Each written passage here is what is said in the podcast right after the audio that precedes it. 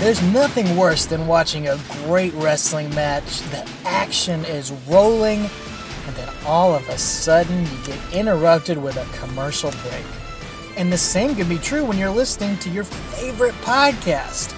But now you don't have to worry about those annoying ad breaks anymore with Stitcher Premium. Stitcher Premium is the home to some of the biggest names in podcasting, including this one that you're listening to right now, Talking Taker.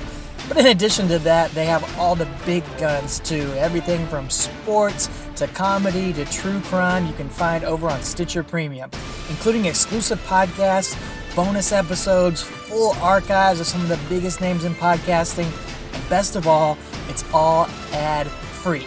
And you can get a free trial of Stitcher Premium right now for a full month by going to stitcher.com slash premium and entering the code talking taker. That's all one word talking taker. That'll get you a free month of everything that stitcher premium has to offer. After that it's only $4.99 a month for their incredible vast podcast archives. So go head over there right now stitcher.com slash premium enter in the code talking taker that's all one word talking taker to start your free month of listening ad free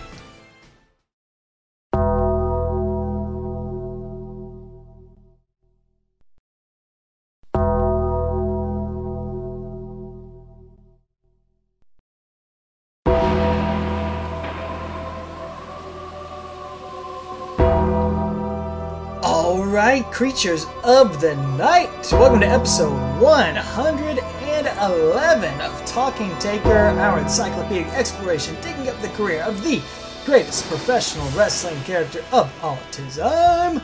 My name is Alex Dorio, and I want to thank you for joining us for yet another round of Dead Man Talking. And I am joined, as always, by my tag team partner, my wrestling buddy, my fellow creature of the night, the all American American Mr. Travis White.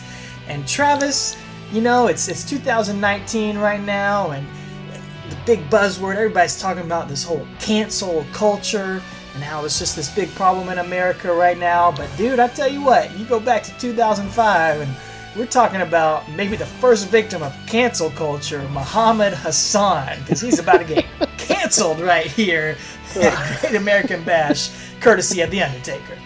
Exactly. Oh,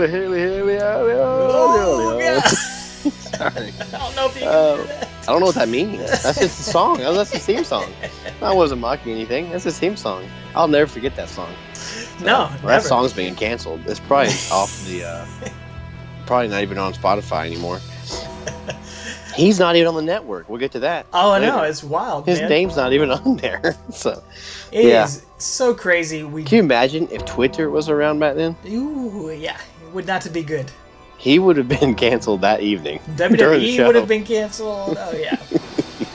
It's quite the incredible time, quite the incredible storyline, and we're gonna relive all of it here on this episode of Talking Taker.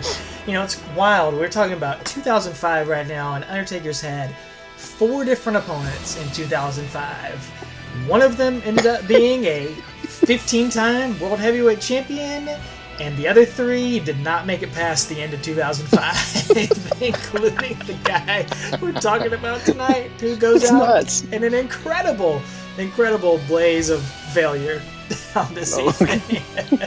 Oh man, yeah, that's nuts, isn't it? yeah, It's just crazy. That's one of the cool things you said last week, and we said it before about the one of the reasons we have the Undertaker as the you know object of this podcast. is There's so many, so many ones pop off the screen. that, You know, matches people know you're going to cover, in classics like Hell in a Cell and Foley and Michaels and Triple H and blah blah blah. But then there's these. You know, they're just they're fun to talk about. They're fun to go back and watch. They're mind numbing, but they're fun to, to discover and talk about again because some of the forgotten gems or just forgotten turds, whichever. they're, they're just forgotten.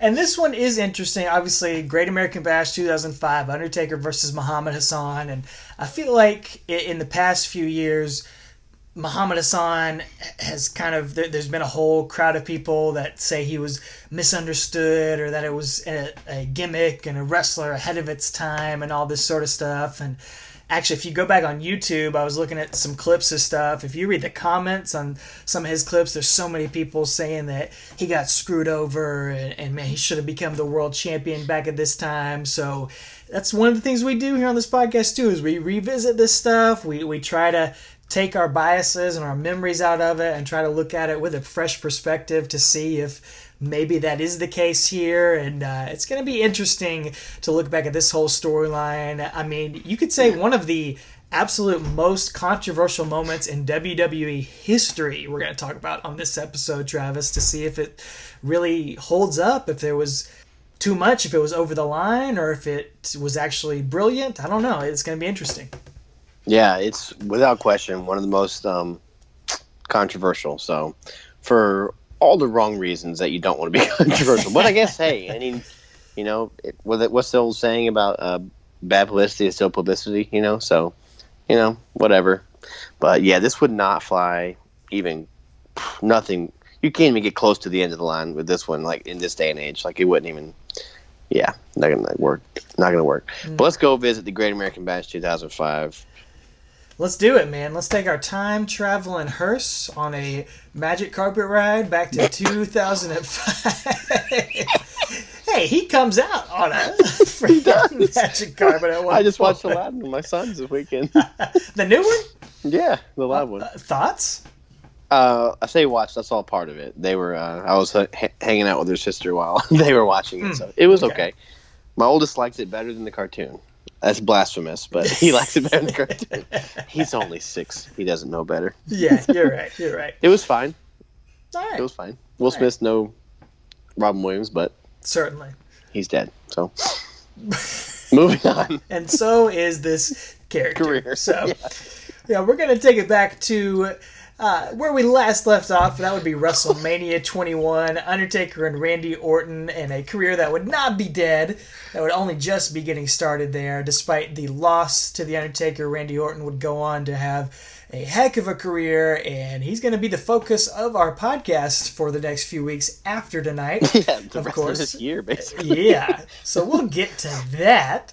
But first, we get this major speed bump. Um, but before we get to that, the Undertaker, you know, he's he's worked so hard the first few months of the year, had that epic WrestleMania match, and as he is wont to do, he's going to cash in on a couple months of uh, PTO Signature move that he's kicking off here, uh, and takes the next two months off, basically. Yeah, it's crazy, man. So yeah, we just ended at WrestleMania, which was I think April third, right? And we're not going to pick back up here until the beginning of June. So had two two months, man. Taker's just vanished. You know, he came, he saw, he conquered. Vinny Vinny Vici, he's gone.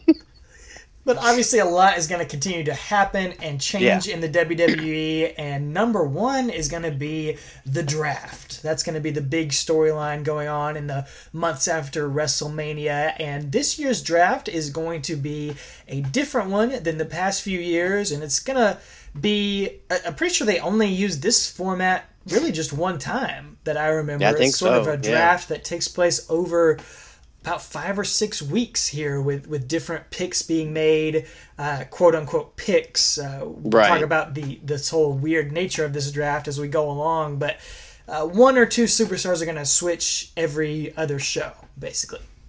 Yeah, Vince comes out and uh, in April and it's like, you know, we're to have a new draft going to take place in the month of May. And then he comes out in May and says a new draft's going to take place in June. Over the whole month of June, every every show, someone's going to be drafted, and doesn't really give the like, you know, minutia of it like he's usually does. He beats you over the head with the small things, but this time he's just like, it's going to happen. I promise in June. So yeah, but um, also in June, uh, this will be the first um, ECW One Night Stand pay per view. Um, at the Hammerstein Ballroom, and dude, love the show, love it. One of the best Taker's shows not there, of all time. It's fantastic. Yeah. He's not there. Uh, I do think we need to do a, a, special ECW episode eventually and talk about Undertaker's two matches he had in the ECW WE sci-fi on Brand, ECW, yeah. yeah, and talk about our experience at December to Dismember. I think that'd be a fun bonus show sure. to do. But he is not on either One Night Stand pay per view. But yeah, that original one, especially the second one was still really fun too, but that original one, you know, especially if you had any connection to the real ECW, was was a pretty special night, Right. Pretty special pay per view. I definitely remember picking up the DVD of that one and rewatching Oh, it. yeah. and it being a very special part of the the DVD collection back in the day. Oh yeah, I remember. I remember when you bought it because we watched it together. After that, and I know that uh, I couldn't remember if we had watched it together live or not, but I do remember watching it with you. So, good stuff. I've re- I've been a little frustrated with the Raw SmackDown involvement in it, but it uh, is what it is. It made sense. It has to play into Vince's scheme and his game plan. But anyway, Sure. That'll take us on to uh, actually get talking about Great American Bash here. Yeah, so just a couple things to note during this whole draft that's going on here. Obviously, the big moment in this draft that everyone remembers takes place on Raw, June 6, 2005, when the SmackDown champion, the WWE champion, John Cena, gets drafted to Raw unexpectedly. Just that always kind of goes on the especially when WWE makes lists of their top 10 most shocking moments, they usually put that one on there. And it was pretty oh, crazy Oh, yeah. at the time. And again, this was a draft that didn't make a lot of sense to me No. as a fan because it wasn't the general managers making picks. There was never really an explanation to how these picks got made. No, nothing. was someone making these picks? Were they random? How did this all happen? But somehow John Cena ended up on Raw, showing up during Chris Jericho's highlight reel, and it was like, oh, the two champions are both on Raw. What, what's SmackDown going to do? How are they going to have a champion? And that's going to play a big part in this storyline as well. But yeah, just pretty wild, pretty crazy moment, and the beginning of a huge run for John Cena as they kind of make him the star of the A show right here. Oh yeah, I will never forget that moment. It was awesome, and again, it was was funny, like you said, because Batista's still there, continuing. He fights Triple H from what? He fights him at Mania. He fights him at Judgment Day, and then something else. Like I don't know. He fights him three months in a row and beats him clean all three months. So it was just weird having the champion, both champions there, and also on the uh, next SmackDown on Ju- uh, June 9th, that's when Benoit shows up on SmackDown as the first draft pick from Raw. So he'll kind of play into this build up here as well. So just wanted to, to throw that out there.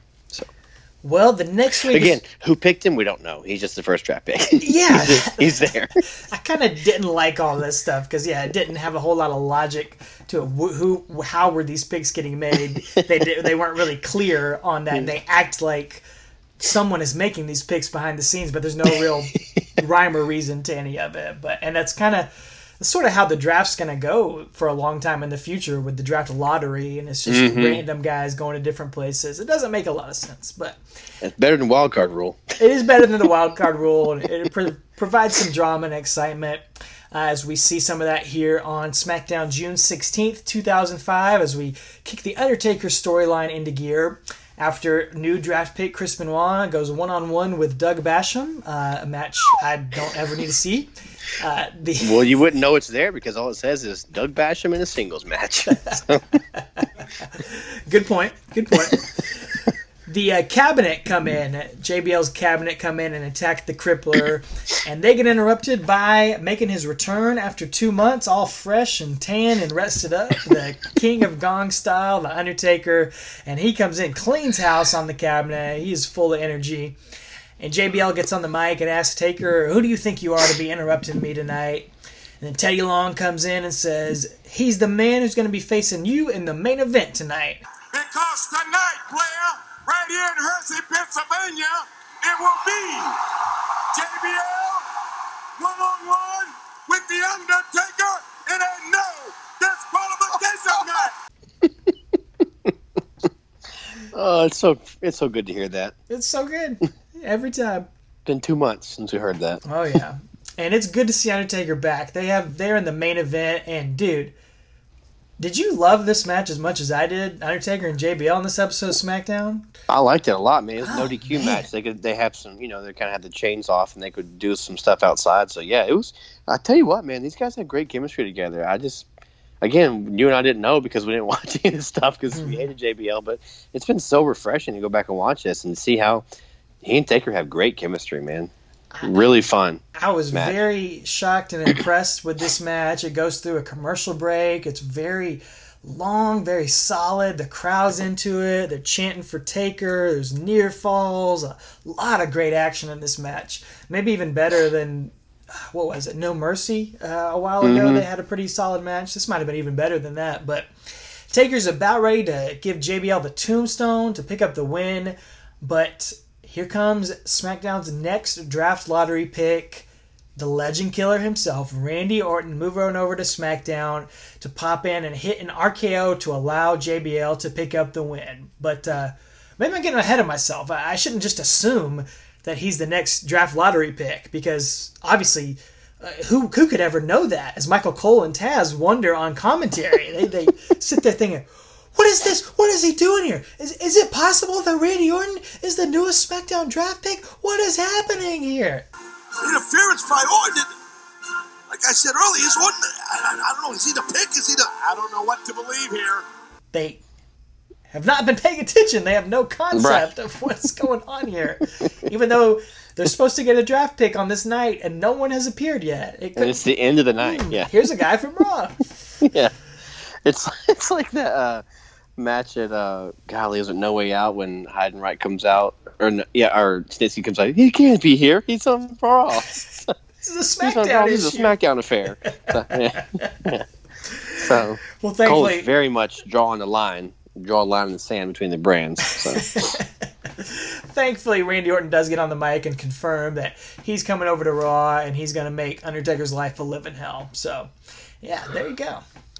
Yeah, says he's officially on SmackDown, so makes a clear cut there. So yeah, there we go. Good stuff. I was happy to see him back. So it was kind of neat. And again, even though he comes in here, it's gonna we're playing the long game again Yes. with Orton and, and Taker. So set that in the back seat of the of the hearse while we uh, buckle it in the back seat, and we're gonna take the driver's seat here with uh oh my, the next draft pick. so that's gonna bring us to SmackDown uh, on June twenty third, oh five. It's gonna open up uh, with a promo from Randy Orton, and he talks about how he earned. Uh, his reputation precedes him, and how he would have beaten Taker at WrestleMania, but he had he not injured his shoulder during the match, which I think is like I don't think it was during the match, but I think he legit had another shoulder injury because he's he's been out too since Mania. He hadn't had a match since Mania, so um man, he had bad shoulders back then. Remember, he's always out for shoulders and He stuff. did. And I think he talked about it on DVD, like he's like I don't know, double jointed or something. Something's crazy with his shoulders, and so he always has injuries. But He injured it doing his taunt on the ground at the Yeah. next one night stand, I think. Yeah. yeah, it was awful. He injured it But- throwing, taking out the trash one time. Yeah. Tied his shoe. Yeah. injured it, brushing his teeth, just broke it. Yeah. He's like Angle, tears his quad in the morning. He's fine to wrestle that night, though. anyway, but he says he's been waiting to exact revenge, and he finally got it last week. And he says, uh, and we literally see 15 replays of that RKO on Taker. Like, Wow. literally. Yeah. And then he says that every SmackDown member needs to get used to moments like that. And the fans was chanting for Taker, Taker, Taker. And he's like, you know, he, he goes off script, you know, and just starts laying into the crowd for chanting for Taker, which it was nice to see. Uh, I guess the leeway to kind of go off script because nowadays everything is so, you know, scripted. It was cool to see him just kind of play off the crowd. But anyway, he goes to leave, and the lights are gonna flicker here, and we see a video of Taker's uh, win over Orton at Mania, and again, 15 literal replays of the tombstone that he hit him with. Um, lights are out, the gong bell hit, the lights come up, and Taker's behind Orton, and he's uh, the ring is kind of filling with smoke, and you can see Orton kind of knows what's happening. He turns around, and Taker kind of flexes at him, and uh, you know bows up to him, and Orton scurries out of there and runs up the ramp, and Orton's like gets on a mic and says, you know, we'll do this on my terms. You know, you won't know when, and you won't know where. You're just gonna have to wait. Undertaker, you're just gonna have to wait.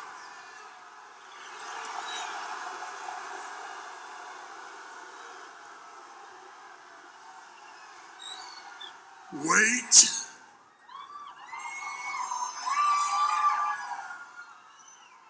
Death waits for no one. and we get the lights flickering, and a lightning bolt strikes right next to Orton, and Taker rolls his eyes in the back of his head, and the purple lights are there, and so we got some more supernatural, more supernatural stuff there. So Had you had he ever said death waits for no one or no man before? Because that I don't think he had, and that was great. And like, where's that been this whole time? Like, where's it been for 15 years? What a great catchphrase. Like, that should be on a shirt. Have Yeah. a picture, like, or like, a, you know, the Reaper or whatever. Like, death waits for no man, and like, that's awesome. Like, he's coming, he's digging holes, collecting souls, whatever. Like, death waits for no man. You know, like, that's that's right there. Why have we not heard that I don't know why he didn't use that more. That should have been like catchphrase 101 right there. So it was awesome. But uh, anyway, big debut tonight on SmackDown is the Mexicools. Oh yeah. Not Mexicans, they're Mexicools. Exactly. oh, golly. We're gonna talk about some racist stuff on this show, and this isn't even it. exactly. This is not the worst stereotype we're going to talk Oh about. And it's my awful. Oh, Mexicans in jumpsuits riding lawnmowers to the ring. And that's not the most racist thing we're going to cover today, ladies and gentlemen. But anyway, JBL comes out and he gloats about how he's Mr. SmackDown and he deserves to be the champion of SmackDown. And he says that win over Taker last week means that Teddy Long has no choice but to name him champ. He is the champion of blacks, whites, Hispanics, Asians, homosexuals, bisexuals, trisexuals, whatever, you name it. He's the champion for all of them. So he'd fit right in in today's. sure. Yeah. Most of his stuff wouldn't have, but this this kind of would. So a little more progressive, JBL. Very progressive JBL. Yeah. Oh man. But uh, anyway, yeah, he's gloating, and then um, Booker T comes out and disagrees. He says, "You know, I don't think that anyone should be named champion. A new champion should have to be earned. Should, should have to earn that right. You dig?" And uh, challenges JBL to a match tonight, where the winner is the new SmackDown champion. Okay. And then Benoit comes out to be the voice of reason, which oh, doesn't work out. Uh, anyway, uh, Benoit takes the mic and says that he's going to make a triple threat match tonight. And uh, he says, Oh, no. uh, "What?" I said, "Oh Sorry. no." well, JBL disagrees, and also Big Show disagrees. So he's his music's going to hit. So this is just classic. Like this is how most Raw episodes begin nowadays. So um, I mean- set you up for the big. L- look at this though. men. Look at SmackDown right now. Four guys arguing over the title is JBL, Booker T, Chris Benoit, and Big Show. That shows Yep. you SmackDown standing up against Raw at this point in time, man. Like, Oh yeah. all those guys are great, but if that's your top four, that's that's kind of Yeah. rough at this point in time. Yeah, Raw had Cena, Batista, Triple H, Ric Flair, Shawn Michaels. like those are all the guys. Chris Jericho. Those guys are all over there on on Raw. So you're right, man. But um, anyway, uh, Big Show comes out and he says he gonna, he's going to give JBL two choices to make it a fatal four way, or he and Booker T and Benoit just beat him up right now and have triple threat. So Teddy Long comes out to settle this right play, and he comes out and he says that we're going to have a new uh, SmackDown Championship. In fact, he's got it in a bl- velvet bag, which looks like Booker T's old Miss uh, Papa Sangre or whatever, what I Mama. Sangre. Yeah. Bones of a tree-legged dog. but the bones of a tree-legged dog and a new championship title in there. So he didn't pull it out, and it wasn't green, and had twenty-four seven written on it. So that's good. it could have been worse. But uh, it is funny though because he didn't leave that bag in a limousine and get ripped off from Longhorn Steakhouse. So Thank goodness. it's getting a little bit of the bubbly. So, anyway, but uh, he says uh, JBL demands he name him the champ, and Teddy says that next week after the draft, he'll be naming JBL the new SmackDown champion if he wins a five man challenge tonight with Booker T versus Benoit versus Big Show versus JBL versus The Undertaker. The Oh, winner's go- yeah. Oh yeah, there he is. Even though Taker got a big W, I mean a big L last week, he still gets to be put in this spot, man. So, and um, the winner's a new SmackDown champ, and then suddenly we hear the music that I uttered earlier that um, is Muhammad Hassan's iconic music. I mean, you can't forget it. Like it's is what it is, and he comes out, and I'd say the crowd reacts by not giving him a reaction. they react with no reaction. Uh, How did Yeah. Michael Cole and Taz react?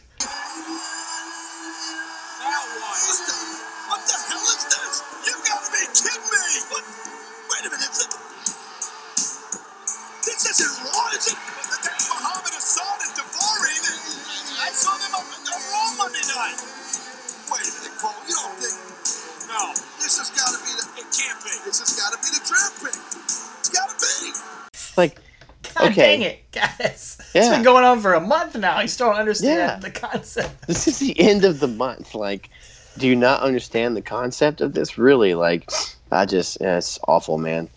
Well, the crowd does get in some USA chants, and Hassan gets on the mic and says that uh, it's unbelievable that the newest and greatest Raw draft pick, pick excuse me, I just said Freudian slip there. Yep. Newest and greatest Raw draft pick is treated like a second class citizen. Of course, that's his mo. That's his that's his thing. Um, he says he deserves to be the champ, and he claims he has the longest, most prestigious undefeated streak in WWE history. And Is that true? that's At this time? I think didn't wasn't Andre the Giant, uh, you know, storyline undefeated for like a decade or something? like, Yeah. Yeah, I think so. I mean, seriously. So this can't possibly be real. So I mean, I know Tatanka had a really long undefeated streak Yeah. there for a while, but I mean, I Oh. don't know, man. Yeah, I, I can't ended- remember if that was actually true. who ended Tatanka streak? Ludwig Borga or something like that? Yeah. Golly. anyway, so yeah. Well, he says that uh, he gets Foreigner 101 heat and claims that you know Benoit never beat him on Raw and says Booker is a five-time loser since he's a five-time champ means he lost the title five times. Which honestly, that's true. Ric Flair, 16-time champion, means he lost it 16 times. So, how good a champ are you? But Yeah. anyway, uh, he says he can beat Big Show any night of the week. JBL's a quitter like every other American there is, and Teddy just decides to add him into the mix and says it'll be a six-man. So, all right, that's uh, I guess Teddy's uh, showing some uh, Arab American uh, diplomacy here. I guess. Yeah. yeah, I mean, he's- so anyway, all the guys hit Hassan, and Big Wait. Show winds up. Is, is this What? segment still happening? Yeah, Oh it is. god. Yeah, it is. This was so long, dude. I This know. was It took way 45 too long. minutes. It really ate up like the first 28 minutes of the show, man. It's Oh, crazy. Man. Did it uh, Yeah. Big Show press slams Daivari over the top rope onto Hassan, and then there's a light at the end of the tunnel, though, because if you do stick, stay tuned for the rest of this episode of SmackDown, Eddie and Ray are going to have, they're going to redeem themselves from that WrestleMania opener and have a 30 minute freaking classic, man, where Ray is not messing with his, his, uh, his uh, mask the whole time, and it's it is it's a 30 minute match. It's it's insane. So crazy, Yeah. crazy. That's about the only thing you can take to, to make up for this, man. Is Muhammad Hassan joins SmackDown. He actually picks up a win over Big Show on this Yeah. episode right afterward. Uh, so he gets gets put over there in his SmackDown debut after uh, stuttering Matt Morgan interferes in the match in a in a road we will not travel down on this podcast. The but Mayor of. Longwood, Florida, Yeah. today nowadays. So good for him. He got over his stuttering gimmick. Now he's a politician. Yeah. Congratulations. Yeah, and I'll be honest, man. This segment, this segment lasted so long that I didn't even realize that Hassan had a match against Big Show. I skipped it. I didn't even see it on the like queue there because it probably just said Big Show in a singles match. So I didn't even see it. So yeah, thanks for catching that. So because I, I didn't even see it. So Yeah, you should thank me. Yeah.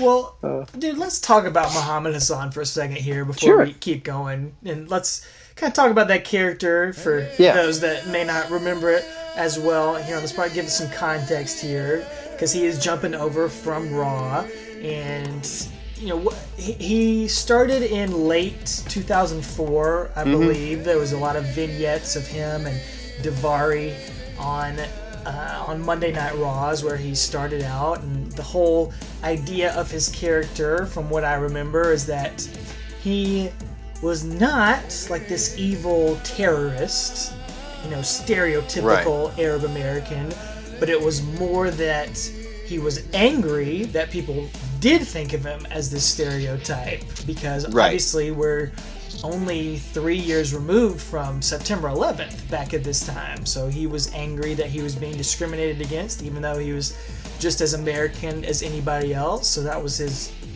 you know, inspiration for his character and for him wanting to come in and make a name for himself in WWE. Um, what did you think of this guy in his first, in his debut, first impressions, his first few months with the company? Is he you know, feuds with the announcers, I believe, with Jerry Lawler. He feuded with for a while, and then he ended up in a segment with Hulk Hogan at WrestleMania. I mean, what are your sort of sort of initial impressions of him? I remember him getting some massive heel heat on Raw. I think he got more heat on Raw. He because he didn't last on SmackDown very long, but I remember him getting some massive heel heat over on over on Raw, and it's easy heat, you know. But I tell you what, as you were just describing that character there, if that were 2019, he'd be a babyface. Well, that's the whole thing. It's like yeah, it, it- it's it's exactly what a heel should be in that Yes. he's not saying anything take the truth, wrong. yeah. yeah, he has a lot of truth to what he's saying, but he's just being such a jerk about it that you actually end up hating him, and and that kind of makes the best villains in movies. Like, I mean, Yeah. uh, this this new Joker movie that's coming out with with Joaquin Phoenix, like it's very controversial, and obviously I haven't seen it yet, but I think the whole idea idea of it is he's he's it's very realistic, and, and a lot of he's like a lot of villains. He's saying a lot of true things, but he's kind of going off the rails with how he's actually. Um, communicating those things and that's this whole hassan character that's the idea behind it at least whether or not it's actually being delivered with that context and that nuance to it is another up for debate. well, it's like CM Punk when he was a straight edge saint. Yes. Nothing he said was bad. He's everything he preached to people was stuff they should be doing in their lives. It was the way, and the arrogance he carried Mm. about him when he did it, the way he delivered. And you can turn that, you could turn that character as a face or a heel, that CM Punk character, that straight edge savior guy. But same thing should have been done here. I mean, he could he could have been able to flip to a babyface if he wanted to, because like you said, he's saying kind of babyface things as truths, but he was definitely in this day and age you weren't going to get that. You know, you're going to get straight anti Arab American stuff, super heel heat, USA, pro USA. Everybody was pro USA at this point. You know, um, even the most jaded American was. So I remember um, thinking he sucked on the mic, thinking that he was green as grass, like a lot of new guys that got brought up right then. Um, and I remember just, but but I do remember being like, good on them for having like a, a real heel though. Like I do remember respecting the idea of his heel like nature, but like I wasn't excited to see him wrestle. I wasn't excited to see him talk. I don't know. I just wasn't really into it. You know. How about you? Yeah, you just brought up my biggest complaint that I had about the Hassan character is really it's not so much the character, it's the guy portraying it. Uh, Oh, Marc Copani. Marc Copani. And nothing against the guy, it's not personal, but you just go back and watch this and he just doesn't have it, man. Right. I'll put him up there with the guys we just talked about Heidenreich, Luther, Luther Reigns. Toss him in there, compare him to Randy Orton, and you look at mm-hmm. three guys who got pushed to the moon who just didn't have it. They looked okay, but once you put him on the mic, once you put him in the ring, it's just not there. Whereas with Randy Orton, yeah, going back and looking at him in 2005, there's a little bit of greenness to it, but you can just tell is he's just so much more advanced mm-hmm. than these three guys. And, and Hassan, he's just doesn't have the personality, he doesn't have the acting skills, he just doesn't have it to pull this deep of a character, this this big of a heel, this this much nuance that you have to have to actually pull this off. He just doesn't have it. He's talks in the same voice the entire time he gives a promo and he can't pull it off when he's in the ring either. It just to me, yeah, he's getting booed because he's Right. brown, but Right. he's not getting booed because he's actually being able to pull off this character. Right. And you know who would have been better at this, and the on, only reason that he's not in this is because he's so small was Daivari. That's Daivari, it, man. Daivari has the inflection in his voice. He can talk. If you've ever heard Daivari on my podcast or something, he's a good talker. Like or like in regular interviews when he was not this character, is a good talker. And now he works for the company backstage. But anyway, like he he if he were six inches taller, um, he would have had this character, and I think it would have it would have made me and you and other fans believe in it more. You know, as a credible threat because he can actually go in the ring too. I mean, I think Daivari is can go better than Marc Copani is, and maybe one reason that Marc Copani couldn't do it is because he's an Italian American from Syracuse. Exactly. you know, it's no fault of his he got slammed with this, you know, character, but like he doesn't. I feel like you just do a little bit of research, you know, like I don't know, maybe I don't know. Oh, you're 100% right, man. I think that's something I've always thought as well. Maybe if you flipped these roles, what if Yeah. Daivari was the guy who was out there wrestling because he was a much better wrestler, and Hassan was the guy who was his muscle, like his diesel character. His heater, yeah. yeah, Oh, he was dude, out there That's a great idea. doing that, and Daivari. You know, in 2019, it would have worked because because you know you've got guys Daivari's size in the main Oh, event. yeah. You know, uh, but in Yeah. 2005, it would have been a lot tougher. But he, you know, he might could have pulled it off. But Daivari's out there. He's out there actually chanting and talking in Arab and getting Mm-hmm. a lot of heat because he's ranting and raving in this foreign language that people can't stand. Right. And even when he's just doing that, like you said, he has so much more charisma Mm-hmm. and passion in what he's doing than when Hassan is actually talking in English. So I think even maybe you could have just still had Hassan be the main guy, Sure. but just never talk. Right. And let Daivari actually Yes. be his manager and- Golly, and, that's talk such a better him. idea. Yeah, it would have gone over so much more, I think. Because he can do the fighting for, uh, like Bobby Heenan. He had some guys with him that weren't great, but Heenan's Heenan's the guy you want to see Hogan get his hands on, not the guys that he actually wrestled. It was Heenan, you know. So yeah, Daivari could have been the Bobby Heenan here, and then he had his monster of the week, but it was always Hassan. You know, and he's going up against the guys fighting his dirty fights for him. You know, and not, yeah, never talk, stand there and look mean. You could even have a more stereotypical, you know, uh, wardrobe if you wanted to, whatever. I don't care. I don't need that. But like, yeah, Daivari, that may have made this whole thing. Well, aside from the angle we're going to get in a minute, but other than that, maybe it would have had more legs uh, with Daivari in it. And you would have actually had an an Arab person American, instead of an It's Italian like- from Syracuse. You've got like Adam Sandler as uh, Iraqi Pete out there. It's basically what Muhammad Hassan is.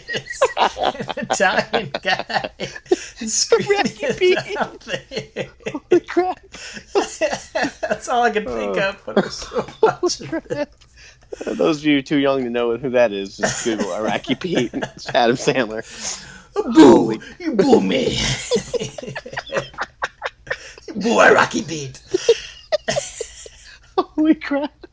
Iraqi Pete had more charisma than Oh. Marc Copani. Without question. I wish we were covering Iraqi Oh, Pete me too. Undertaker. Oh man. That's basically what this is going to turn into. But uh, SmackDown June 30th, 2005. Before we get there, uh, Hassan and Daivari are ranting and raving and uh, railing at the people for celebrating the 4th of July because he doesn't feel like he gets to um, celebrate the 4th of July because he never felt like a free man in his own country. And he's going to win this big fatal five way matchup tonight. And it's, it's going to be a fatal five way, not a fatal fatal six way, six pack, whatever, because Big Show in this interim has gotten drafted to Monday Night Raw. So he's out of this big main event match. And uh, Hassan is on the mic saying since Undertaker lost to JBL two weeks ago, he doesn't deserve to be in this match, and that the, the day of the dead man has come and gone, and it's his time now. You can imagine if you've been listening to this podcast at all, that's going to cue the lights going out, cue the bell tolling, the King of Gong style as he comes out. And uh, tonight becomes the Day of the Dead on the Sabbath SmackDown, and uh, I believe I you can put your dinner in the microwave. You can go take the dogs out for a walk, read the kids bedtime story, Travis, because Undertaker's going to make his full on entrance here in the midst of Hassan's promo. But he finally gets to the ring. Taker uh, and Hassan is praising him, saying, "Oh, maybe you're not like all other Americans." And Hassan talks about all the great men that Undertaker has beaten, and how he's had the legendary career in WWE history. You've beaten all the men on the list. What I was really saying was, you've had one of the most legendary careers in WWE history. I mean, you've, you've beaten everybody on the list. I mean, everybody, all the greats.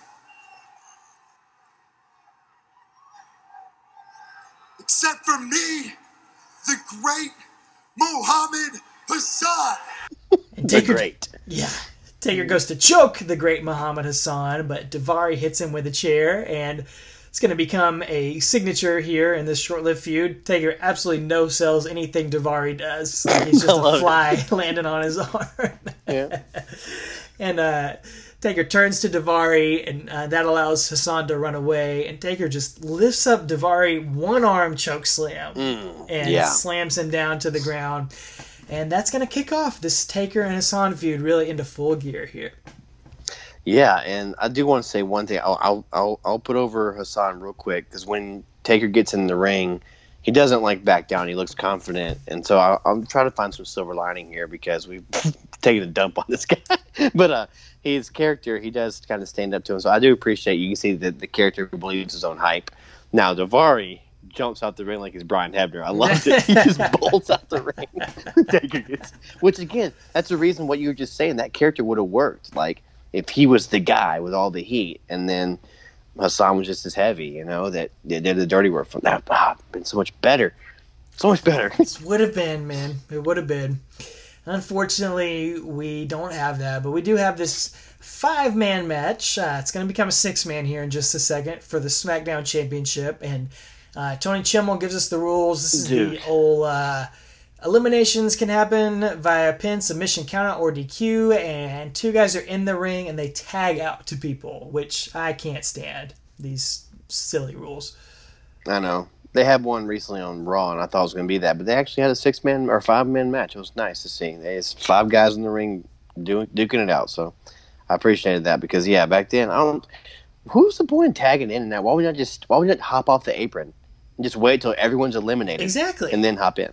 Or- yeah. That's all you gotta do. It doesn't make any sense. Why would you want to be Yeah. in the ring wasting your energy? Exactly.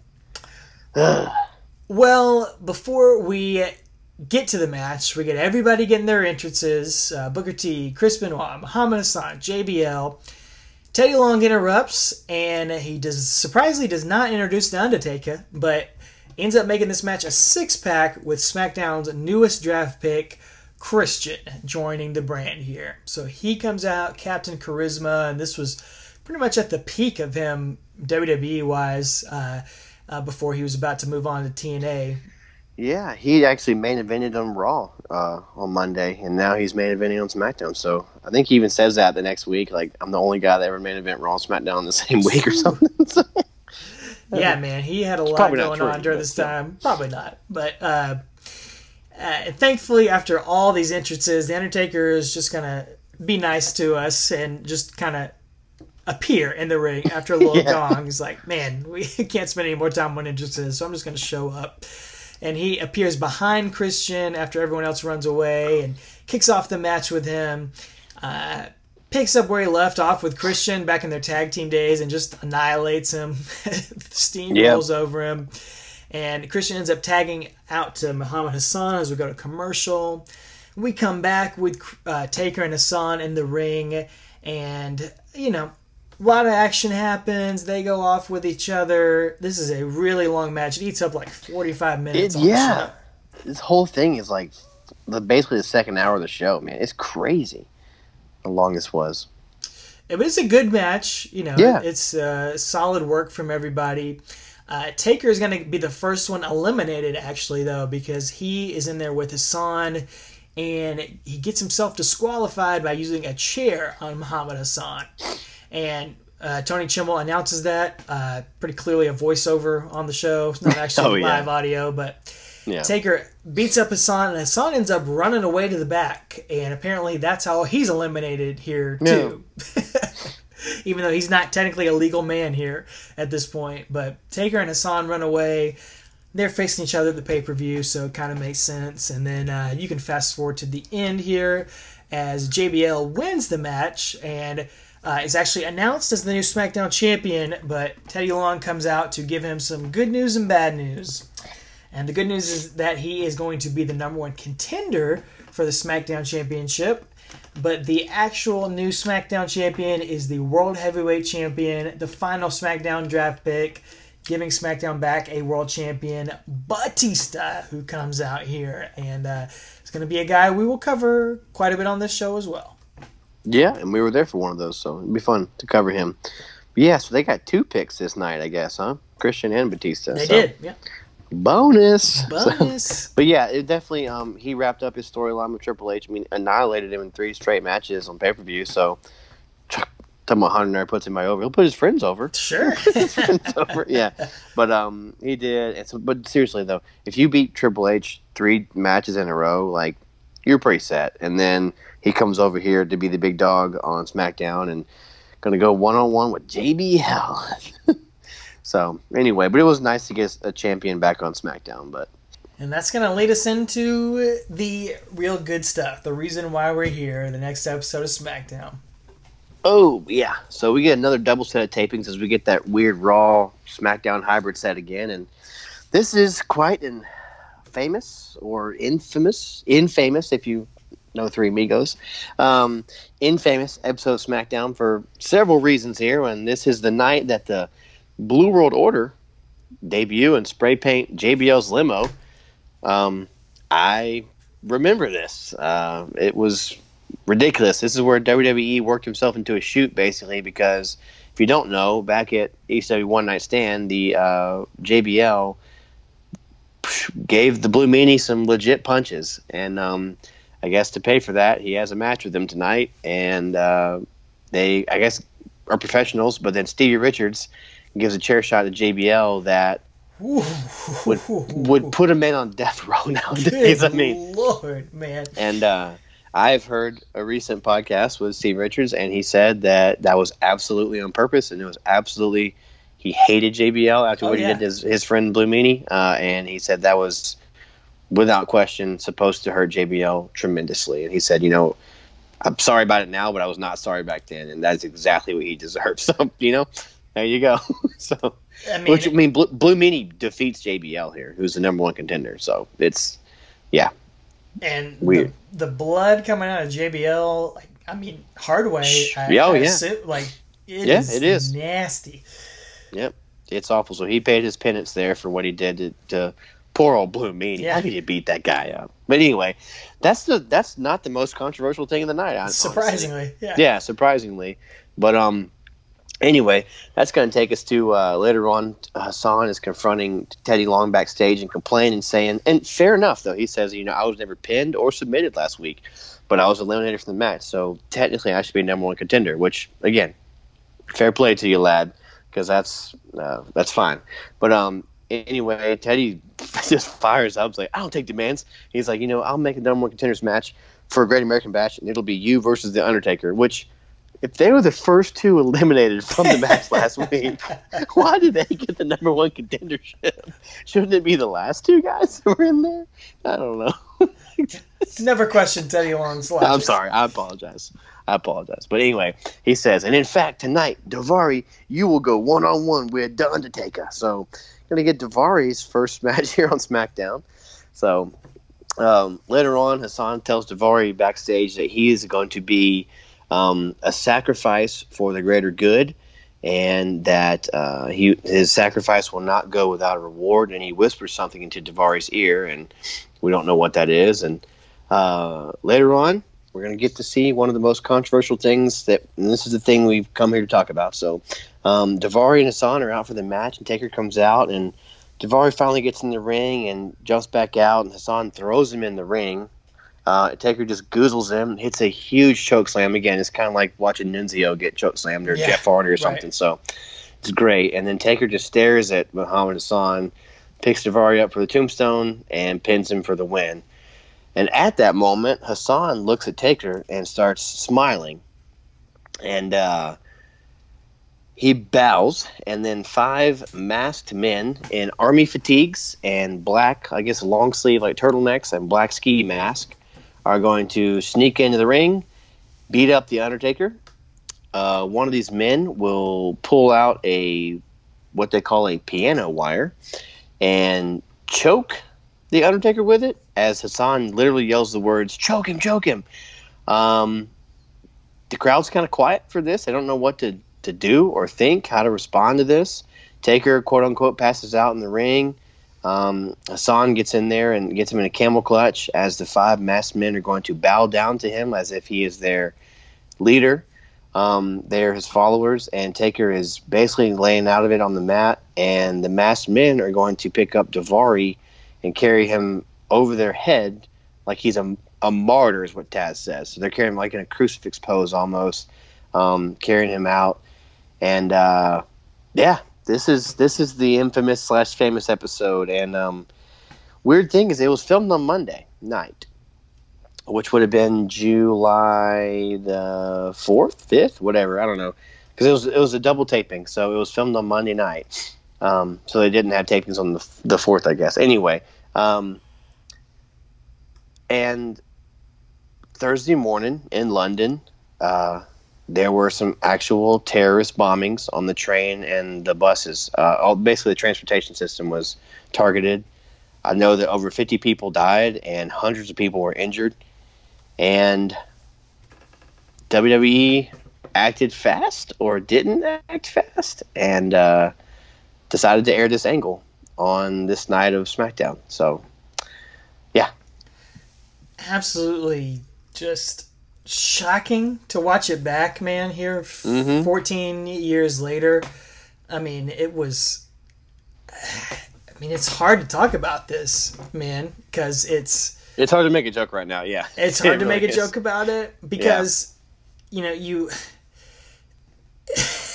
it is what it is dude it's it's a it's your arab american character attacking somebody and having terrorist looking guys come out and help him in a very terrorist like attack choking him out with this wire and beating him with clubs and then picking up the other arab character and lifting him up in like a crucifix type pose like he's a like he's a martyr like he's a sacrifice man after he talked to him earlier in the night about being a sacrifice. It's like it is what it is. That's what they're going for here, man. The the announcers don't say it. Cole and Taz don't actually say that sort of stuff, but that's what they're leaning into here. they're they're never called terrorists on WWE TV I can recall, and Hassan and Daivari are never identified as Muslims. Again, not that those are the same at all. I'm not saying that. I'm just saying that at the time that was that was the you know what they were leaning towards. You know what I'm saying? Rather right or wrong. That was the, what they were leaning toward. But like those words, it's always Arab American. Is what he's called, Arab American. But um, yeah, I mean, it's it's not hard to to draw. You know, connect the dots and see what they're going for here. And again, um, this angle occurred on Monday. They filmed it, and you know WWE and UPN did decide to air it. Um, they did have a little crawl on the bottom of the screen that aired. I think it was five times during SmackDown, saying that it was like a warning of what's to come. You know, due to you know, the nature of what happened that morning. Um, you know, some something's gonna you know something occurs during SmackDown that you know viewer discretion advised. Um, but they aired it unedited, so Bruce Pritchard has his two cents about it. Why don't Look. you go ahead and talk about that? Look, that's bad luck for sure. Obviously, you Sure. had no idea that there would be actual terrorist, serious, deadly terrorist attacks the same day you do a Right. terrorist angle on your show. I mean, there are Right. TV shows nowadays that have storylines with guns and shootings on there, and then a shooting happens in America or, or another country, and, and episodes of those shows get pulled, and that's like Yep. you know that's a, a a thing you use in movies and TV shows, and it's bad luck when that happens. But Mhm. guess what? This would have been a bad idea, no matter what. Yeah. No matter if there was a terrorist attack or not, because as much as Bruce Pritchard or Vince McMahon or Paul Heyman or anybody wants to say that. Oh, wrestling! Why can't wrestling be like other TV shows? Why can't it be like an episode of Twenty Four or something like that? It's not. It's Right. not like that. Wrestling isn't like that. It's just not. You don't do stuff like this. You, you it doesn't work well in that environment. You don't have the actors or the characters with that sort of nuance to pull it off. You've got more realism in wrestling with these Yeah. characters and these guys and, and these ath- athletes, and you don't pull stuff like terrorism or shootings into wrestling. It's it's too much. You can't. It doesn't work in that way. Um, so- Politics and religion should never be brought into Never wrestling. Yeah, other shows are fun, whatever. I mean, but there's a reason you watch wrestling is to escape. It's some levity in your day. You don't have to hear about the negative news, you know, the negative stuff in the news or on TV or in these other shows that glorify this stuff, you know, or you know, or don't glorify it. You get to watch wrestling to watch a couple guys in their underwear beat each other up. One of them's dead, and one of them, you know, is what it, it doesn't matter. You know, one guy spits water, one guy's, you know, sl- slept with a dead person, you know, in a casket. Like it just there's all kind of stupid stuff that you, that's why you watch wrestling, you know, You to get away from that. personal issues. You don't Yeah. want political Exactly. issues in wrestling. Um, not to say you could never do it because maybe somebody has the talent to pull it off. And like we said, this Hassan character in its original form, it's kind of an interesting character. Yeah. Oh yeah. But here's where it jumps the line is that he's not just being a guy who's offended because he's being stereotyped. He actually becomes a terrorist, and that's what Right. ruins the character. He's not supposed to be a terrorist. He's just supposed to be a guy who everyone else is being racist to. But now he's actually leaning into all these things, and it's just Exactly. like, man, Yeah. They got their own story backwards, you know. they can't help themselves. They yeah. It's it would have been fine just keeping on like it was. So I you go know. back It to did- your classic wrestling foreign heel stuff of just right. Iron Sheik and, and Sergeant Slaughter being the Iraqi sympathizer and uh, every every bad stereotype about racism in wrestling here. And Yeah. you know, just just going back to what you talked about with you know they, they had a crawl at the bottom of the screen saying they couldn't edit this stuff out all that sort of stuff and if you listen to Bruce Pritchard, he does a whole episode on his podcast about Muhammad Hassan, saying, "Oh, mm-hmm. there's nothing we could do." You know, it, those attacks happened that morning. We had already had the tapes to UPN. There was nothing we could do to edit this off the show, and I just, I had It was filmed on Monday. it Like, was had it- filmed on yeah. Monday. And Yeah, I know they it happened on Thursday morning, but like come on. you and I were talking before we went on air, like it wasn't like they were using reel to reel film, like it's 1981, you know, like snipping out the little pieces of film and stuff. Like, and they weren't sending VHSs around to their affiliates saying plug this in and push play at eight o'clock. You know, like this, they they digitize things and they have ways to, and all they had to do was cut this part out. Sure. You got matches from Velocity that you taped earlier that night. You could have mm-hmm. put on that show. You could have put in footage from that five man match last week. You had could have put in a Basham Brothers Reigns and Jindrak match or any match from 50 I'd rather watch years angle. of WWE or WCW history. I mean, network TV networks do that all the time. They cut them in with breaking news, or they have things that happen where you edit things off a show at the last minute. It 100% would have been possible to say, "Hey, maybe we don't do the terrorist angle on the night where there was a real terrorist angle in real life." yeah, exactly. Maybe that's not the best idea. yeah. And uh, it is not the best idea. It ends up causing a huge firestorm for the WWE.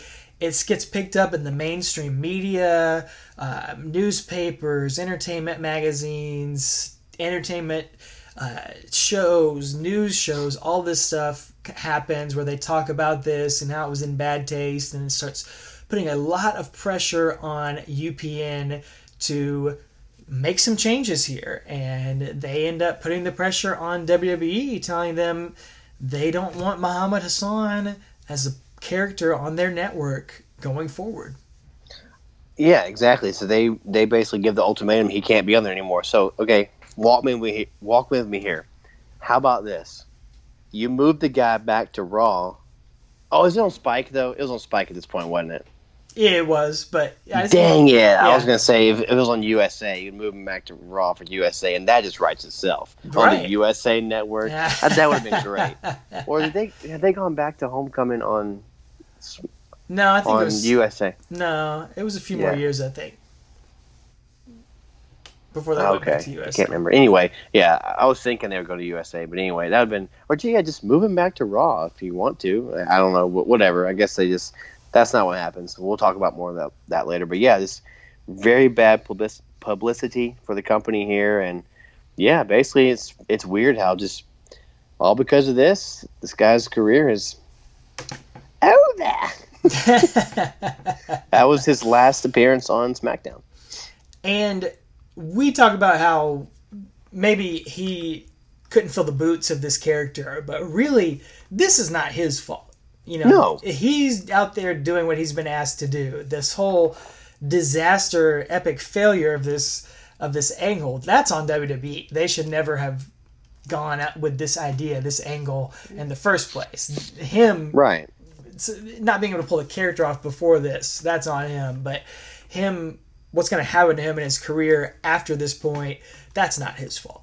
Right, and that's why I do feel bad for the man, Marc Copani, for what happens to him. But yeah, you're right. It's separate from him, but uh, the idea that he kind of sucks at his job.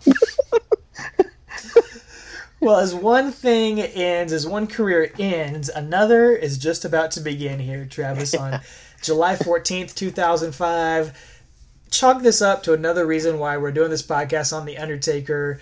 Just the litany of guys that he gets to interact with, and just the absolute random one offs here. This is so cool. This has become a very cool, uh, sort of famous moment in recent years as Muhammad Hassan's music hits, but instead of Hassan or Daivari coming out, we get Muhammad Hassan's personal attorney, a uh, young man with a big, thick head of hair, a clean shaven face, sort of looking like a young IRS in his business suit and suitcase. Uh, he says his name is My name is Thomas Whitney, Esquire. And I am the legal counsel for Mr. Muhammad Hassan. Mr. Hassan has authorized me to read this statement on his behalf. But our fans, That's Vince right there. Oh, that's a Vince name, 100%.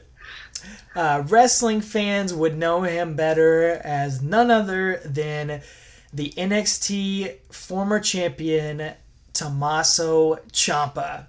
And it, unrecognizable here in I this know. role. like you said, he had a head full of hair and clean shaven, but what we know him as nowadays is no hair and a nice bushy beard. That's so, right. Yeah, it's uh funny, but yeah, man, Tommaso Ciampa. Back then, this is just crazy to see him. Like we've seen, we've seen NXT, we've seen Roddy Strong last week, didn't we? And now we've seen uh, Yeah, yeah. Ciampa, you know. So it's just funny how this all works out. So yeah, uh, th- uh, like you said, in the recent uh, past here, as you know, Ciampa has got a name for himself in NXT, become their champion and stuff. Uh, this is people have been pulling this from the annals of time and showing it, but uh, it's funny. I did not remember this at the time. I didn't. I wouldn't have known this was him. No, you no know? way, I didn't no. know who Tommaso Ciampa was at the time. So um, Yeah, he Really would have funny, been though. would have been very very young in his career Yeah. at this point. Basically, I'm sure he showed up as an extra, and they were just looking for somebody to to play this role, and, and shoved him out there as he, and he gets to be a a footnote in the annals of history here Mm-hmm. as he says that Muhammad Hassan has asked him to read a response to the actions of the past week on his behalf and says he's undergone emotional distress from all the hatred he's received and as such he's decided to take a leave of absence from SmackDown this week. And uh, Mr. Whitney re- reminds the crowd that Muhammad Hassan is just as American as anyone. He deserves all his rights. He deserves to have freedom of expression. Blah blah blah blah blah uh, says that Hassan will not appear on SmackDown until after he defeats The Undertaker at the ironically named Great American Yeah. Bash. that's some timing right there. That's Isn't funny. it? How about that? How about it? How about it? Well, Mr. Whitney gets interrupted, uh, gets a um, objection, you would say, from the Undertaker. Uh, he's going to have a rebuttal to his argument here. And uh, the Undertaker backs Mr. Whitney into the corner as he starts crying out, Sir, I do not know your intentions. I am not a wrestler. I am only an attorney. And Taker, of course, responds by goozling and choke slamming Mr. Thomas Whitney Esquire and hoists him up, gives him a tombstone, lays him down in the middle of the ring here. That's what he thinks about legal process. That's right. Civil action, my butt. this whole court is out of order. yeah, he's uh, he's the uh, the judge of uh, wrestlers court, right? Uh, He is. Taker right. is. Yeah, that's how he holds court right there. Oh my goodness. So where was Muhammad Hassan tonight? As we mentioned, UPN has already told WWE they don't want him to be a part of the show, and basically, you know, they're all in chaos all week trying to figure out what to do with him, what to do with this match, what to do with this whole situation. But Muhammad Hassan does actually appear before the live crowd on this night, delivering a promo that did not air on the show. Uh, did end up airing on WWE.com later on that week, and uh, you can find it pretty easily on YouTube. Uh, I'm sure it's Yeah. on one of our social media channels by this point. But he does the typical WWE thing, or should I say Vince McMahon thing, just classic Right. Vince. He rails against the media and cannot take any criticism. He's basically speaking for Vince McMahon in this promo here, Yeah. saying that Vince Proxy. he is, man. Um, saying, So if Don Kaplan of the New York Post has never met us, how does Don Kaplan know that we're terrorists? Don Kaplan also writes that Arabs in ski masks carried Daivari out as a sacrifice last week. Arabs in ski masks. In ski masks. Exactly. In a ski, a ski mask. How does he know that they were Arabs? But that line right there was like, yeah, I know it's I know it's wrong, but like it's Vince not saying he's sorry, but like that's a true. He is right. Like, It, you know, he is right. Like that shows the mindset of Americans that they assume these men were terrorists. Like that could have been if this would have lasted longer, he could have used that, but it, it doesn't. So anyway, I did like that line. But it is funny. I mean, you're right. He's, Yeah. he's not wrong about that. um, but again, you go back and watch this promo, and ultimately, Marc Copani, Muhammad Hassan, he struggles through it, dude. He just Mm, it's yeah. the same volume, the same monotone voice throughout, or not really monotone, but just screaming at the same volume the entire time. Uh, to go back to another SNL character, it's it's Will Ferrell when he is voice modulation disorder guy. Uh, it's the same thing from Muhammad Hassan here. It's just it doesn't work. It doesn't click, man. He cannot hold his own with this material. I know, man, it's crazy. And uh, yeah, that's I watched that segment the other day, and it was it's a good thing I didn't put that on TV. I wouldn't have gone over too well. But um, tell you what, man, he could have taken some uh, some pointers from his his attorney there because that guy knows how to be a heel. In that wild, and man. just like every good heel, eventually you live long enough to see yourself become the babyface. you know, like to turn a uh, to turn a um, Two Face line around from the Dark Knight. But um, yeah, I mean, Ciampa used to come out with no music. That's how big of a heel he was. He didn't have music, and he was the most hated man in the entire WWE, in my opinion, when him and Gargano did their thing. So oh yeah, it's just funny, man. It's a funny. shame. I'm sure those two will never really have any sort of interaction. Taker and Tommaso kind of gone in different paths. that. Oh yeah, man! At a different time, a different age, uh, they could have done had some fun with each other. I'd love to know. I'm sure Taker doesn't watch much NXT, but I'd love to know what he thinks of of that guy and the whole Gargano Yeah. feud. Maybe one if he looks, if he remind, remembers him from this night back in Well, man, if you don't mind, I'd like to cover the go home show for Smack for Yeah, the man, go for it. Yeah, so SmackDown, uh, July twenty first, two thousand fifteen. All right, we're gonna go Great Great American Bash. they they literally there's nothing. The storyline's dead in the water. They painted themselves into a corner. They got to go with it. It's Great American Bash, which is funny to me because the whole thing is what it is. But and allegedly, depending on who you speak to, Hassan won't admit this, but some people, the dirt sheets, were saying that he was supposed to win this match, become the number one contender, and then beat Batista at the SummerSlam, which was in Washington D.C. Like, how heel can you get? Like that? That's some that's some super heel stuff right there. Who knows if that's true or just people speculating, but that would have been some super heel stuff right there. oh, it absolutely would have been, and it would not shock me at all if that was the case. If Batista's hometown as a champ, this anti-American guy coming and winning at some like that would have been crazy. So I'm sure there were some people on the writing team that wanted to just lean into this Mhm. and just be like, "You can't tell us what to do. You can't tell us Mhm. what we can and can't do. We're just gonna completely flip this and go all the way, all in on it." hmm Yep. But So- in the end, money talks, and Yeah. that is not gonna be what happens here. Yeah, when you put the, the the weights on the scales, and one side has UPN and TV network and television rights fees and stuff, and the other one has uh, this guy from Syracuse, you just let that one go. it's got there. Just saying. The scales of justice, if you will. Yeah, I would say so. As we uh, go to the Great American Bash 2005, July 24th, 2005. Man, Taker has not had a lot of luck at these Great American Bash shows so far. He is not. He is not. So, yeah, it's from the HSBC Arena. I don't know what that stands for, but it's in Buffalo, New York. And uh, never seen this show, but this was close to Hassan's. Uh, he's from Syracuse, so it's not too many hours away from Buffalo, if Nah. I'm not mistaken from my geography.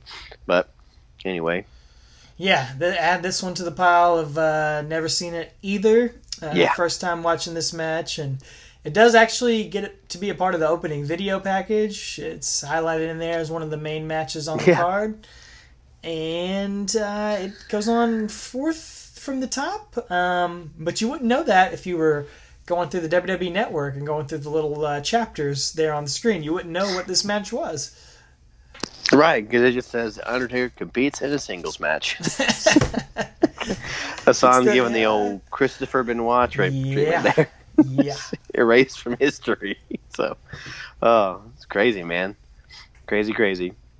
Well, yeah, we're gonna have Taz and Cole on commentary because it's SmackDown pay per view here, and Hassan's gonna come out first. And as you mentioned earlier on, he's uh, on a magic carpet. I guess carpet ride. He's got the he's flanked by the masked men and the ski masks and army fatigues, and they're carrying him out on like a you know, a couch like a you know, Middle Eastern sultan would wear or, or would, would ride on or something. Uh, the, the vizier, Grand Vizier, as I just watched uh, Aladdin recently. Um, anyway, something like that. And I do want to say though, we get some close up of some American soldiers, and they're just like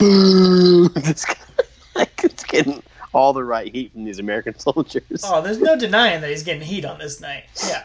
Yeah, they they do go all out with him. They're like, well, this is the if this is the end of this character and this angle, we're just gonna lean into all this controversy Mhm. here.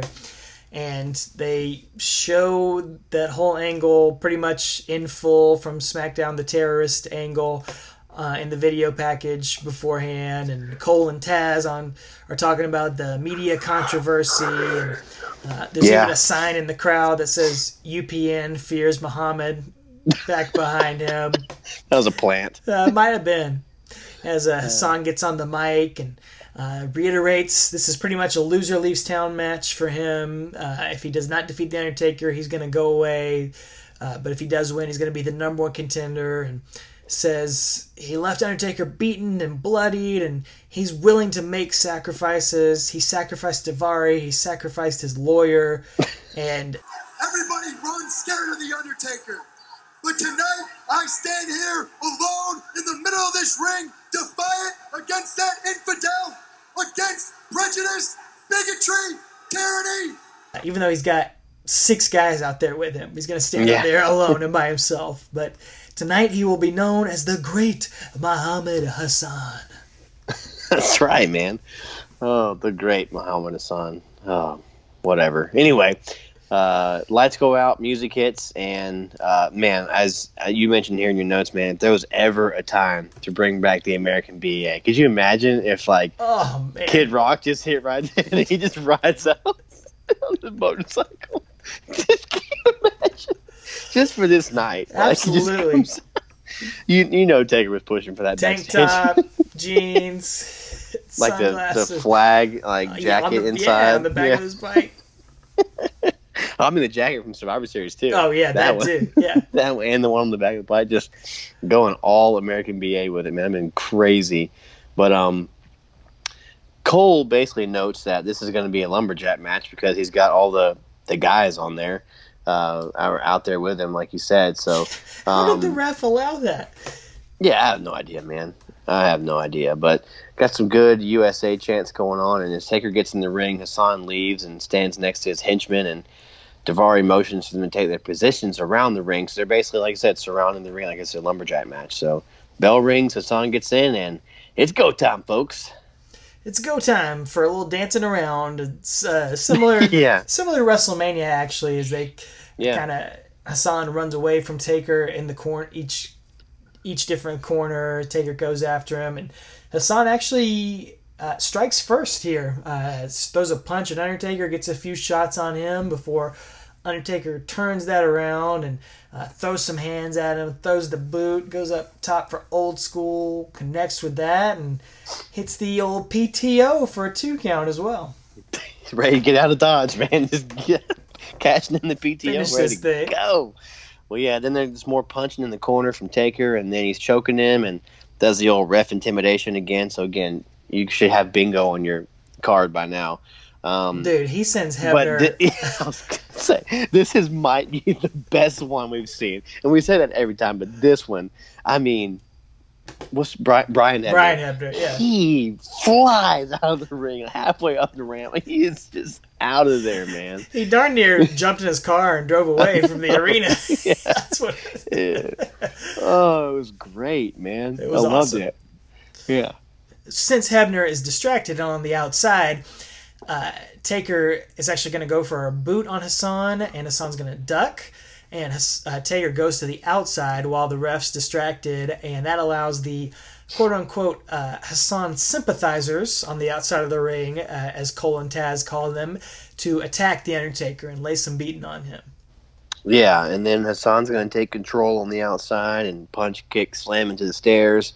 They roll back into the ring, and he puts his boot on Taker's throat, trying to choke him out. And then again, the story of this match is going to be the ref being distracted by those quote unquote sympathizers, which leads to the heel getting cheating and you know getting his dirty shots in there. So DDT by Hassan for a two count, as commentary put over. This basically a six on one match here. So like they've been saying.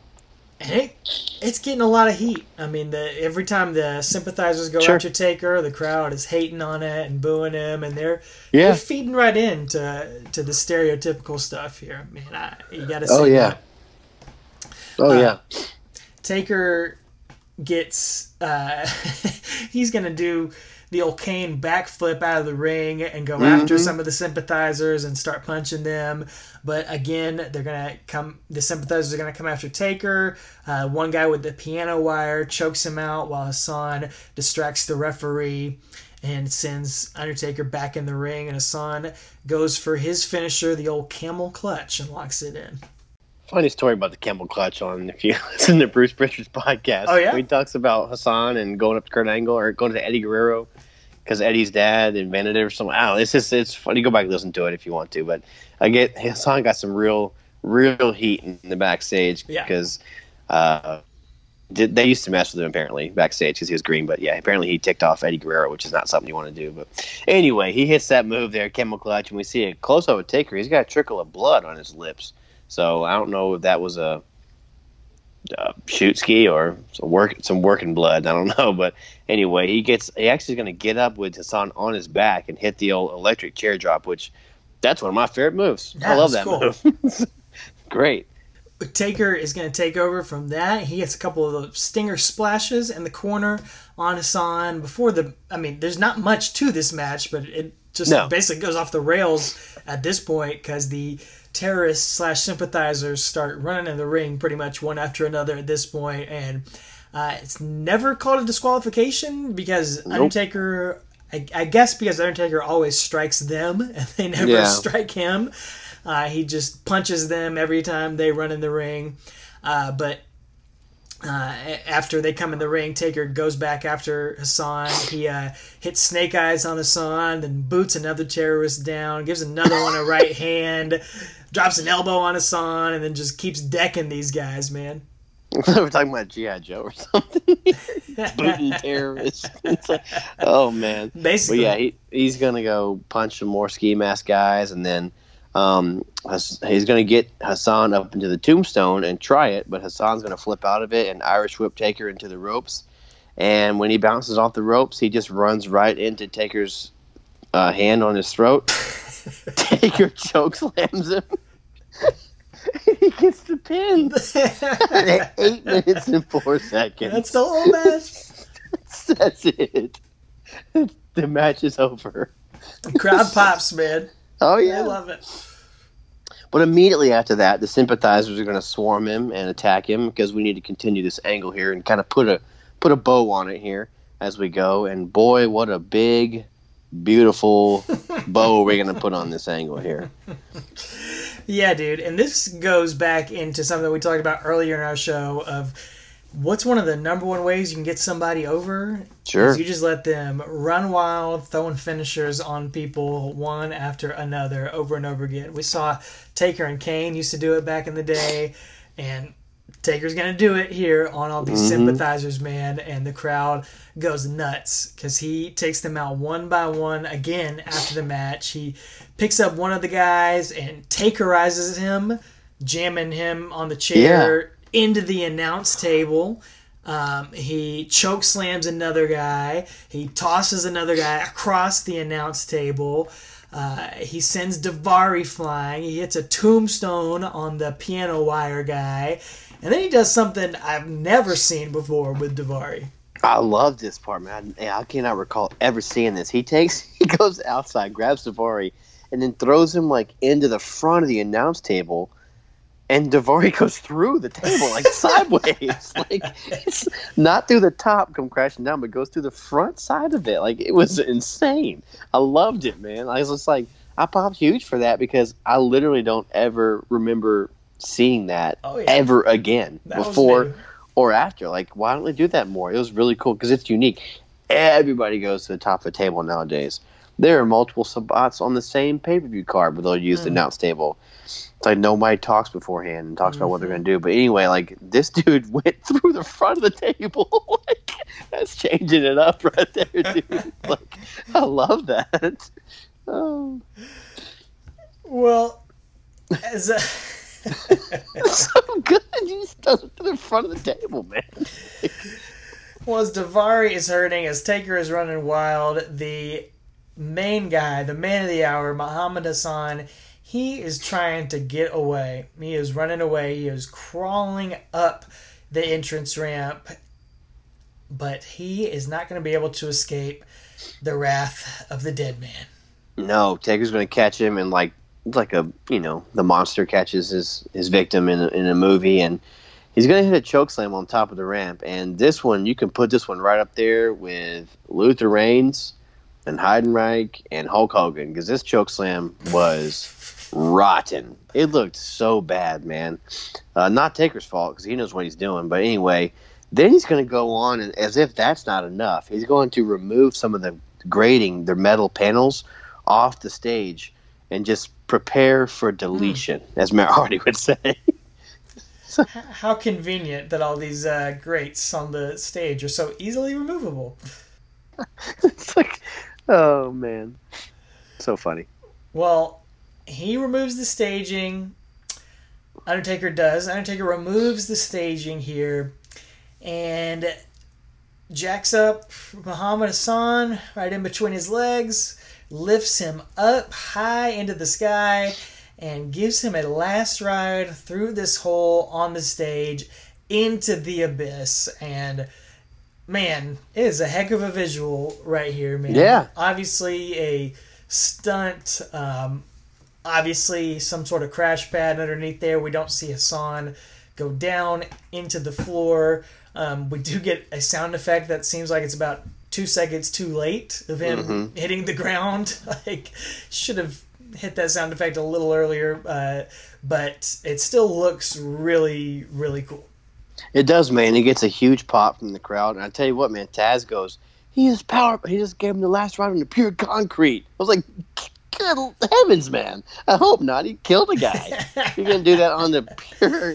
I mean, this guy would be concrete. absolutely brain dead at this point. Yeah, you give somebody a last ride on concrete like that. So we do get like after they have a couple minute or a couple seconds to remove the crash pad and all stuff. To, you know, take the take the uh, the magic off. We get the camera's going to circle around and actually show Hassan in there, and he's lying on like a lighting truss almost, like he's laying underneath his back. So I guess to make you feel like he actually hit that, so could could he broken his back? I don't know, but he's like convulsing, and it looked to me like he had like a dark spot behind his head, like like back when Kurt Angle uh, died when he had that blood behind his head. It was like the same thing. Very similar. Um, yeah, but man, I just Taker just killed the guy. Like death waits for no one, I guess. I know.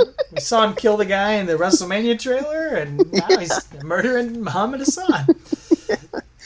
Oh man, But So- uh, you know, the show must go on. So we cut to the back, and it's uh, a new interview man, Steve Romero. Uh, Who? Yeah, I'm not sure. Steve Romero, Romero, Romero. Steve Romeo, Yeah, Kid Romeo. Kid Romeo tells us that The Undertaker certainly providing us with a memorable Great American Bash moment. I'm joined now by Torrie Wilson. Tori, do you have any special moments planned for your match tonight with Melina? Special moments, huh?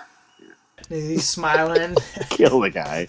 yeah, just murdered a man, Steve, as he uh, talks to Torrie Wilson for a second. And yeah, like you said, we cut back to some EMTs, and there's blood everywhere at this point as they're working on Hassan, putting him on a stretcher. Cole and Taz have their serious voices on, uh, talking about this this dreadful incident, and uh, they don't think we'll ever see Muhammad Hassan again. Uh, but you know, here come the Mexicools riding their mo- uh, tractors down the ringway.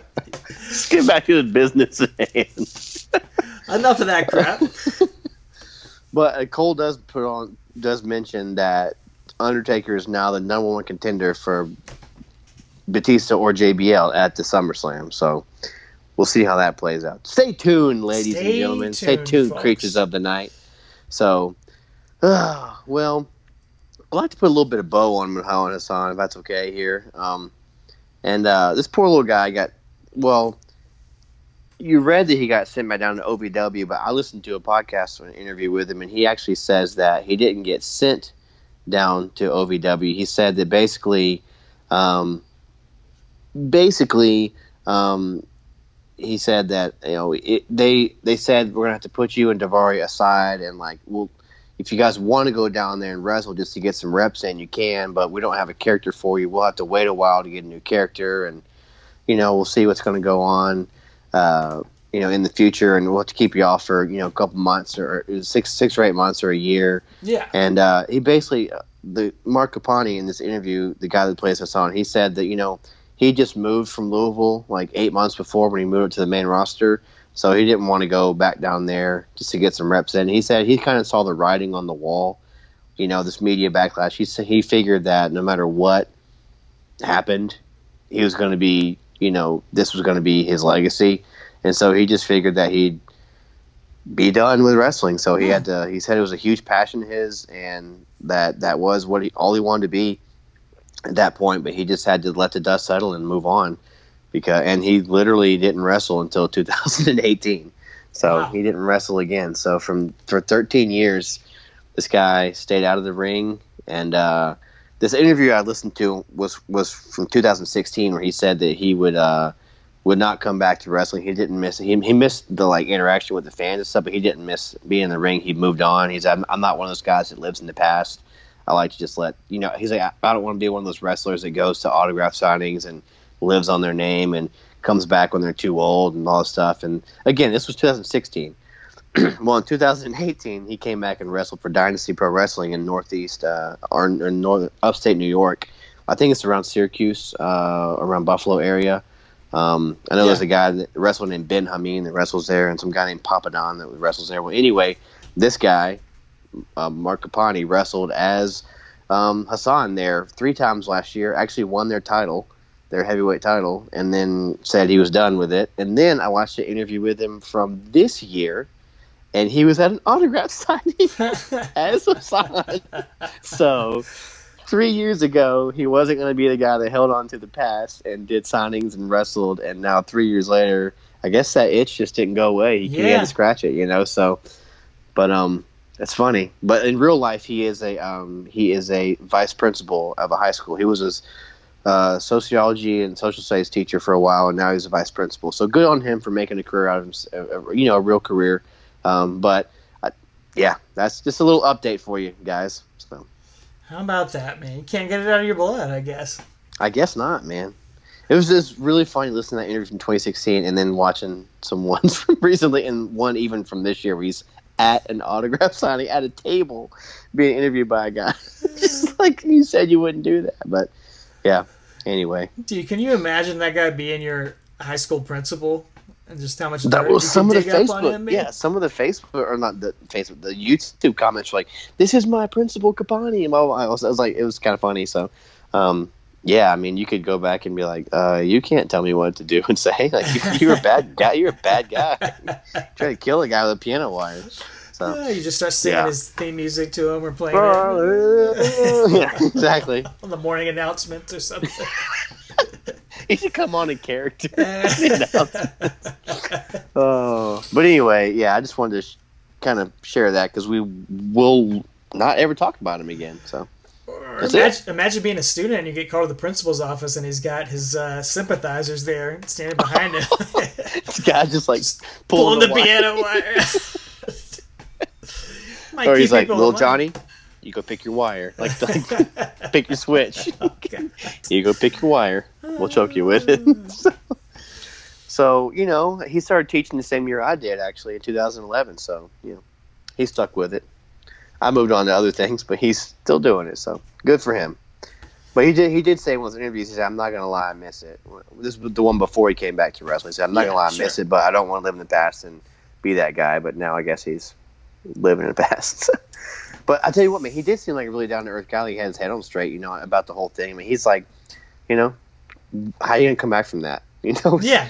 how do like? And I, I don't know what to do. But can you imagine if that was you and me? Like, as much as we love wrestling, we got a chance on the big stage, and then like we were served this, you know, and it happened, and like we just had to write it off. Like that would suck. Absolutely, man. I, I feel terrible for the guy himself.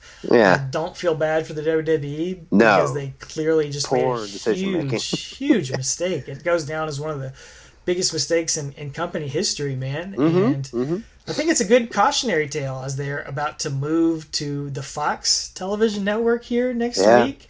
Um, maybe you could say the biggest moment in company history that they're going to be on broadcast television live every single week. Like Mhm. that's a huge moment, and boy, if I, I, it's obviously a much different business and a much different company than they were 15 years ago, but in a sense, they're not all that different. And they still did Jinder Mahal a couple years ago, which was not on this same level, but still had a lot of elements to this character, a lot of similar Sure. things. And Rusev a few years ago, when he was showing pictures Mhm. of Vladimir Putin on the Titantron Mm-hmm. and doing very, very controversial stuff. That stuff ain't gonna fly on broadcast television, and you know this could easily end up being a disaster for them coming up on Fox if they're not careful. Like they could get Fox will kick them off in a heartbeat, man, and get something else to put on their Friday nights if they try to push the boundaries a little too much. So they just they need to remember moments like this and these types of storylines and, and what not to do, how not to do controversial stuff. Because um, if I, I hate to be cynical, but I just feel like this whole partnership with Fox is going to end poorly with something like this either being dug up and used against them or, or them doing something stupid like this again in the future. I hope not. Here's to hoping not, but we'll see. I hope not. Yeah. Maybe they'll bring the Mexicools out in the first episode. Right. Lucha House Party comes riding out in jumpsuits on tractors. Oh no! Oh no! Lucha Yeah, they'll Lawn just- Patrol. Nope. No, Maybe they'll keep all the like stereotypical characters over on Raw on USA Sure. Network, and they'll just put the That'll do it. whatever. Who knows? We'll see. But that is a big moment in in uh, company history, just like just like this was uh, for all the wrong reasons. So, and poor Undertaker got caught in the middle of it. I mean, he That's but you know what? Thing. He went yeah. through with it. You know, it's a funny thing because yeah. Anyway, Well, would you actually recommend this match? Good heavens, no, not a chance. Okay. Not what you? No, I wouldn't. You know, it, it's it gets a lot of uh, a heat, and the crowd is into it, and uh, it's fun to see Undertaker run wild. But Well, yeah, Man. you pull like a puppy out there and start kicking it, it'd get a lot of heat too. But True. like, I mean, I want to watch it. I mean, I can't think of any better way to describe it, man. Yeah, There's no need to watch this. Let's move on from it and move on to SummerSlam next week to Randy Orton. Uh, re- rekindling that feud yet again, uh, and we'll get to we'll get to talk about another uh, racist legend in WWE history next week, man. another uh, man from Undertaker's past. I can't wait to talk about that return next week. we got a big return coming Oh, next I'm week. pumped guys. for You that one, man. tuned. Uh, but before we get there, we do want to hear your comments on this one. Um, we'd love to hear your feedback over at Talking Taker on Facebook, Twitter, and Instagram. We love hearing from you guys, from people like Steve at uh, at Wall Send Redico. I don't really know how to say his Twitter name. It's a long one, but uh, he said. This was a slightly uncomfortable storyline. However, I thought it was it understatement mildly, there. Steve. Well, he thought it was enjoyable though, and it ended with that incredible last ride, which was one of Taker's best. And uh, I do can't argue with that, man. Hassan No. got way up there for it. Uh, great visual there. Uh, it's a sight to see there. You want to write a character off TV? There's nobody better than Undertaker to do that, or Big Show to do that with. You know, those two guys right there, they will write that character off for nah, you. na na na. Hey hey hey. Goodbye. Goodbye. Well, uh, hit us up with more feedback from there, and then, like we said, join us. Go ahead and watch SummerSlam 2005, The Undertaker's match on there as we keep rolling, rolling, rolling on to the last ride. And uh, just another recommendation of something to watch the WWE Untold series on the WWE Network. Just did an episode on the original Hell in a Cell match with Undertaker and Shawn Michaels, talking about the debut of Kane.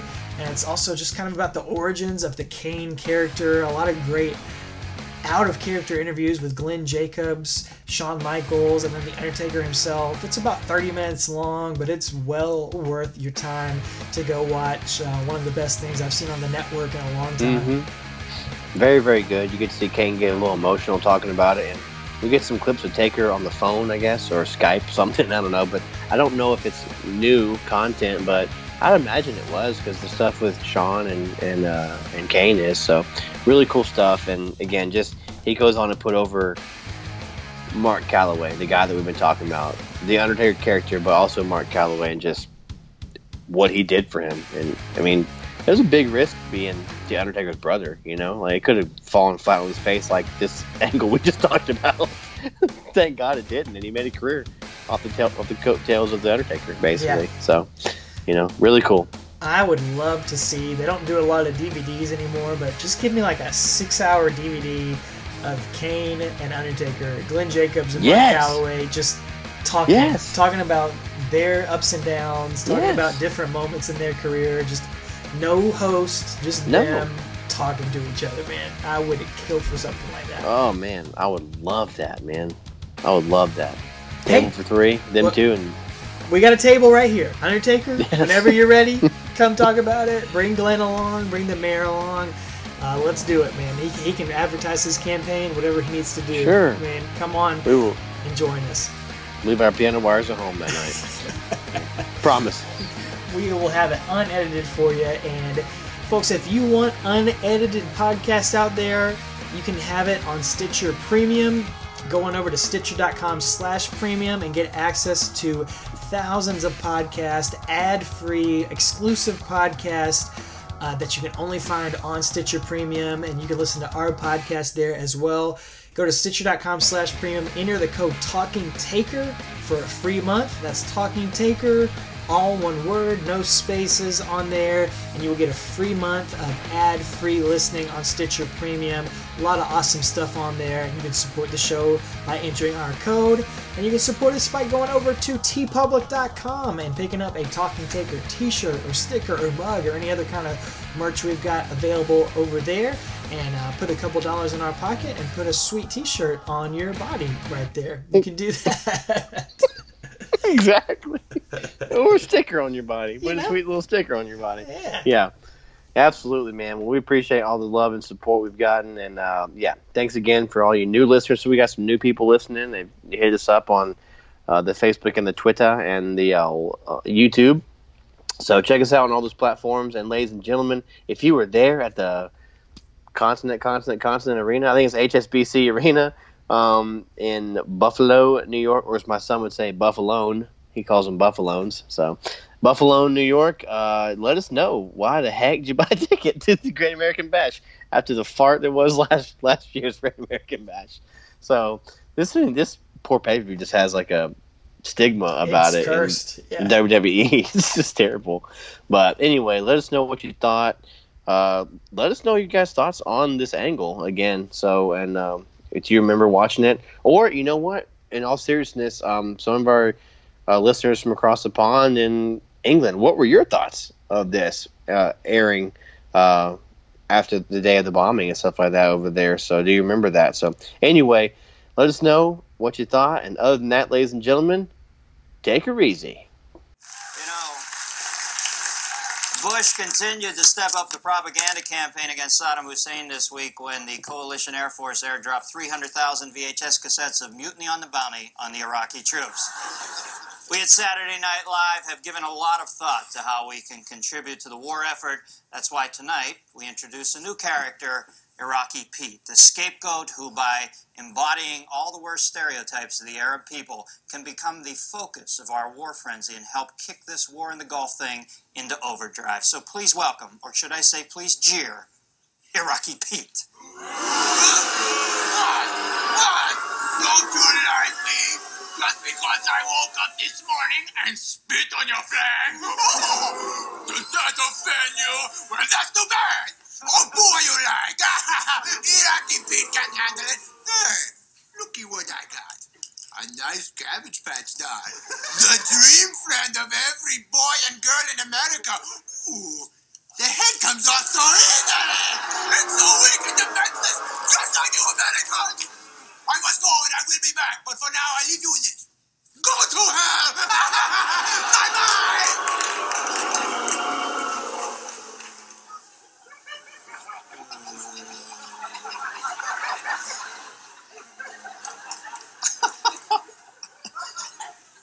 Once again, we feel it is important to point out that Iraqi Pete does not represent every or even most Iraqis who are nothing like Iraqi Pete.